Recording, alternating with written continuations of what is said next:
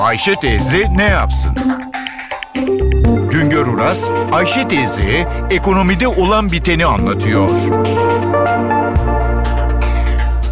Merhaba sayın dinleyenler, merhaba Ayşe Hanım teyze, merhaba Ali Rıza Bey amca.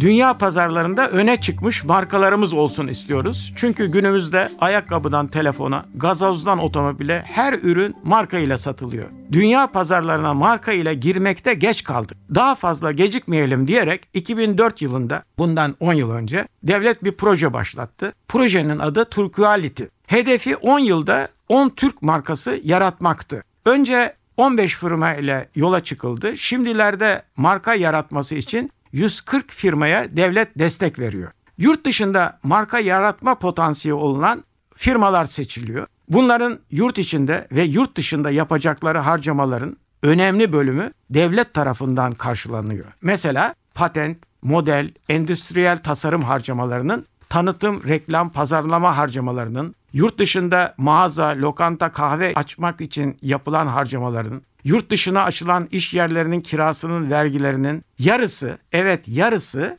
döviz olarak devlet tarafından ödeniyor. Her ödemenin ama bir sınırı var. Yani sonuna kadar ödenmiyor. Her ödeme türünde de belli bir sınır belirlenmiş. Başlangıçta hedef küresel piyasalarda ünlenecek bir Türk markası yaratmak idi. Şimdilerde ise hedef Türk malı iyidir algısını güçlendirmek olarak belirlenmiş durumda. 10 yılda 10 marka yaratamadık. Onun için de hedefi değiştirdik.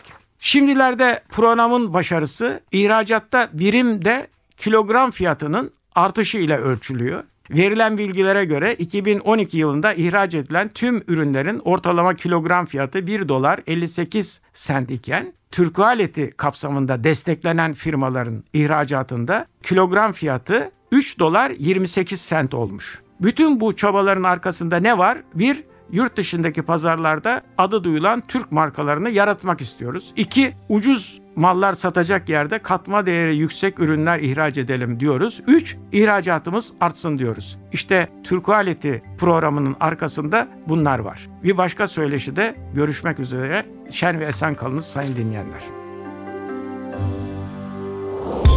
Güngör Uras'a sormak istediklerinizi ntvradio.com.tr adresine yazabilirsiniz.